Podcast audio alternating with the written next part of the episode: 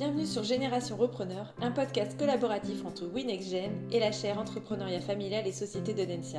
Dans ce podcast, vous entendrez des témoignages de personnes qui sont passées par le certificat futur dirigeant d'entreprise familiale dispensé à Audencia.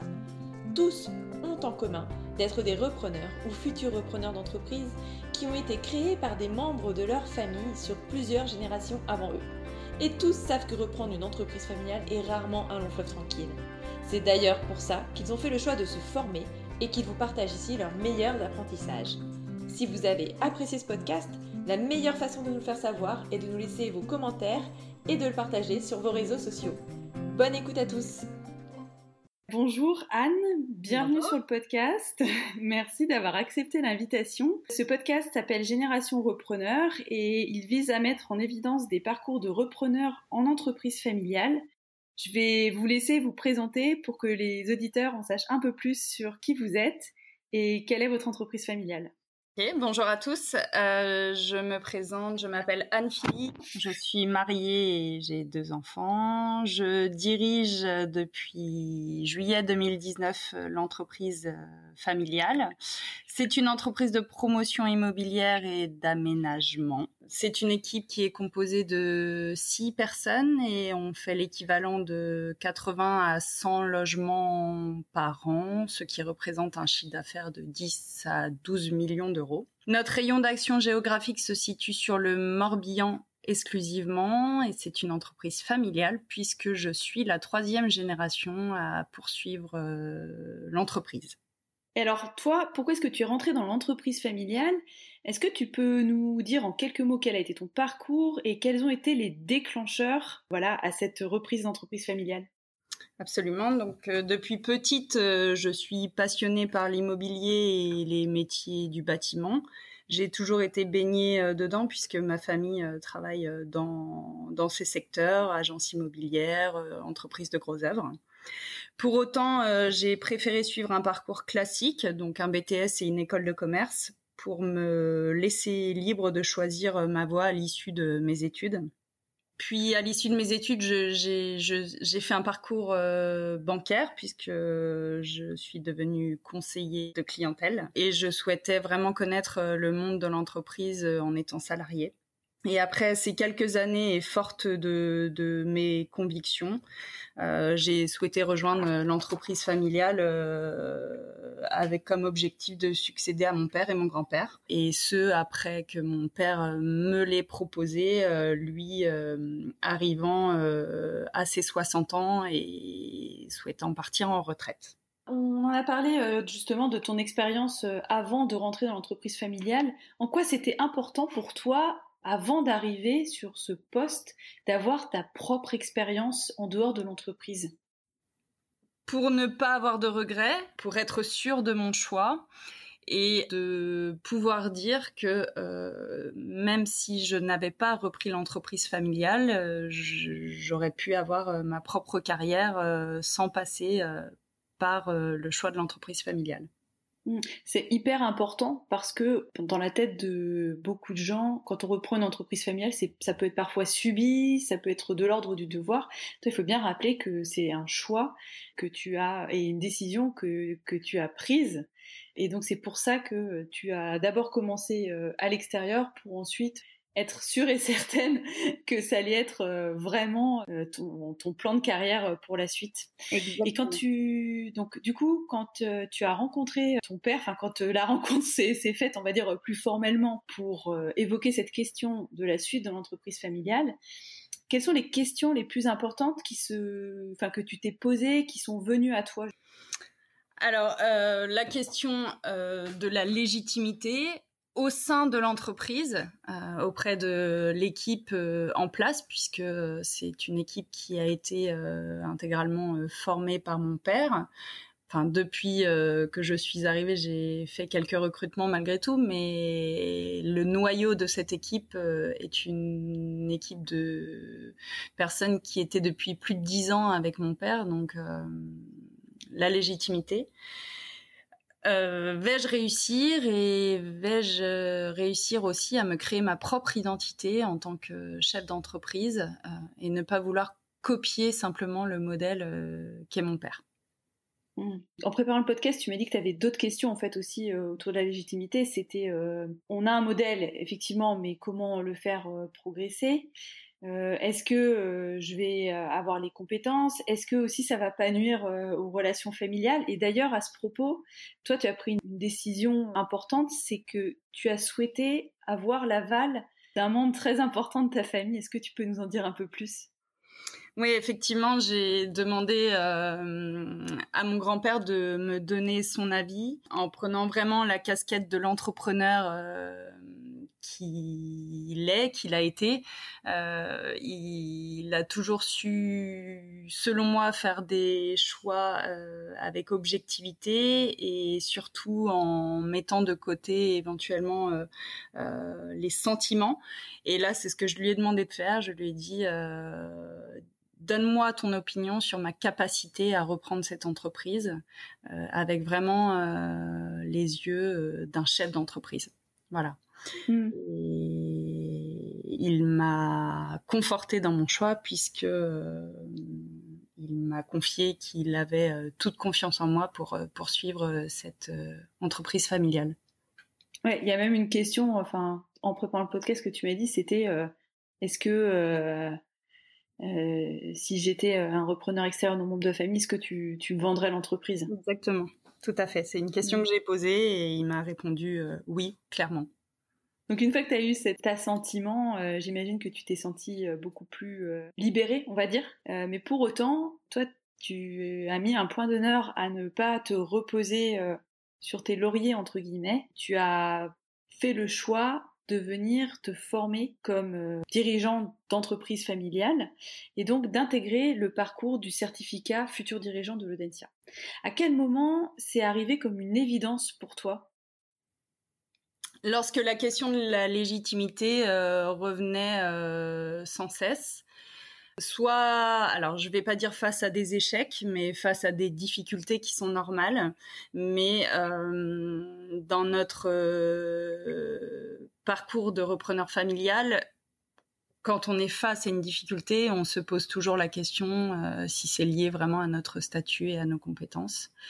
Donc cette question, j'avais vraiment besoin d'y répondre et j'avais aussi besoin d'être entourée de personnes euh, qui étaient dans ce même schéma pour pouvoir me confier, échanger sur cette problématique euh, qui est bien particulière euh, du repreneur familial. Voilà. Et justement, est-ce que toi, tu as des exemples Un exemple à nous donner dont tu te sens voilà, capable d'en parler dans ce podcast? Un exemple concret de difficulté classique à laquelle on est confronté quand on est repreneur d'une entreprise, familiale ou non d'ailleurs? Alors, des exemples concrets, euh, j'en ai plein. Euh, maintenant, il y a un euh, l'équipe qu'on intègre et puis très important les tiers. Euh, un exemple concret lorsqu'on est en rendez-vous par exemple avec euh, les banques hein, qui sont nos financeurs et qui sont forcément très importants dans le cadre d'une entreprise. Euh, le, regard se tourne euh, très facilement vers le cédant pendant pendant un bon bout de temps. Euh, voilà, ça c'est des exemples de, légitimité euh, qui n'est pas acquise. On sent tout de suite qu'elle n'est pas acquise euh, à ce moment-là. Hmm.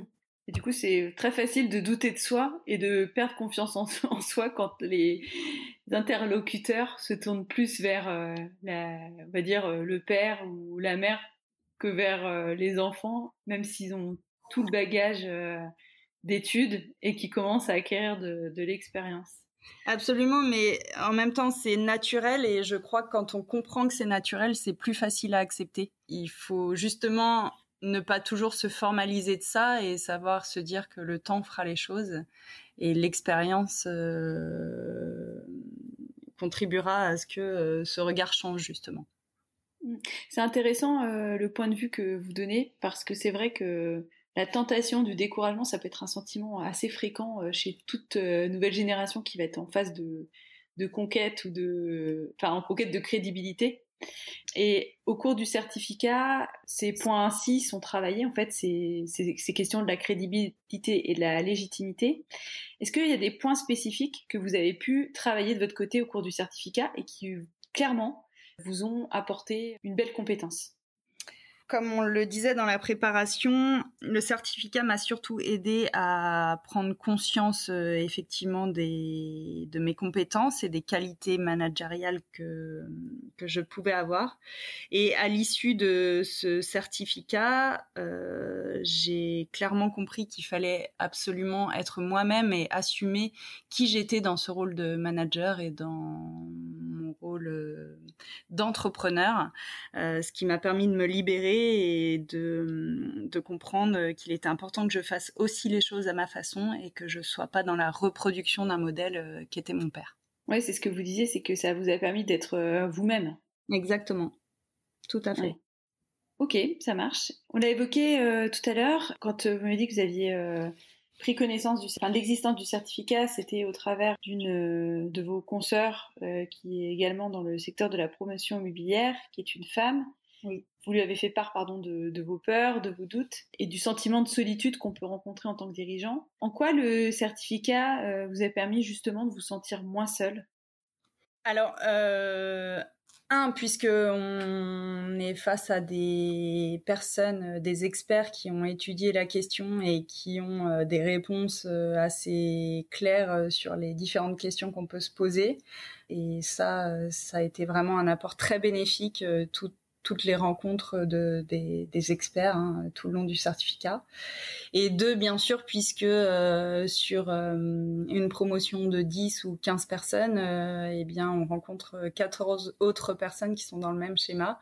On a les mêmes problématiques, on a les mêmes doutes, et ça permet d'échanger. Et encore aujourd'hui, on est en contact, et puis on échange très librement, sans, sans tabou.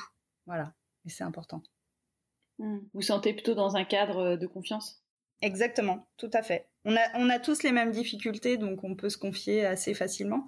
Euh, on n'a pas de, de honte à avoir les uns des autres vis-à-vis de, de certains complexes ou doutes, euh, puisque on a tous pratiquement connu ces mêmes doutes. Hmm. Du coup, là maintenant, ça fait 5 ans que vous êtes dans l'entreprise familiale. Vous avez été diplômé en 2019 du certificat euh, de l'Audencia. Oui. Avec le recul, quels sont les points d'attention, points de vigilance et qualités à avoir ou les défauts euh, à éviter quand on va reprendre la direction d'une entreprise familiale? Alors, ça, ça ne me concerne euh, pas moi directement parce que j'ai vraiment de la chance d'avoir un papa bienveillant et qui était vraiment dans cette euh, dynamique de vouloir me céder l'entreprise. Euh, ce que j'ai pu observer en revanche, euh, c'est vraiment la, question de est-ce que le cédant est prêt à partir? Et ça, je crois que c'est un point de vigilance très important, c'est-à-dire de, de, vraiment mettre les choses au clair avec le cédant. Est-ce qu'il est prêt à partir? Est-ce qu'il partira Est-ce qu'il a envie de partir Donc ça, c'est une discussion qu'il faut avoir euh, rapidement, je crois, dans, dans le cadre du, du processus euh, de reprise d'une entreprise familiale.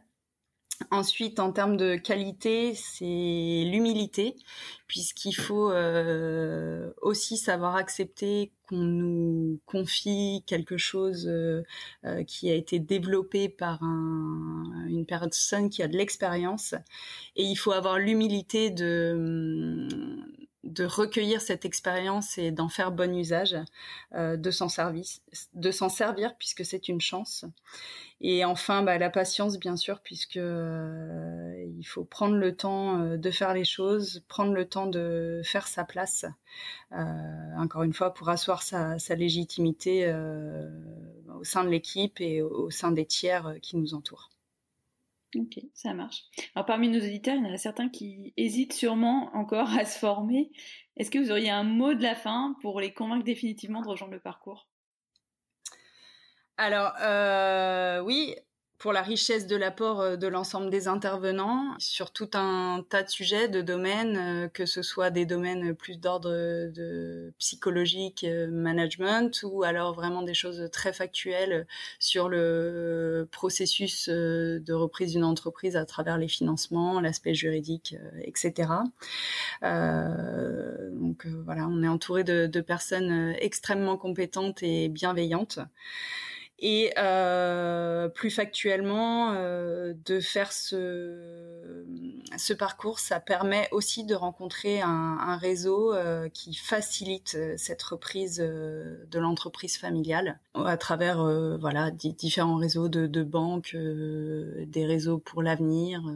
Ok, très bien. Bah, merci beaucoup Anne pour ce temps consacré au podcast. Merci.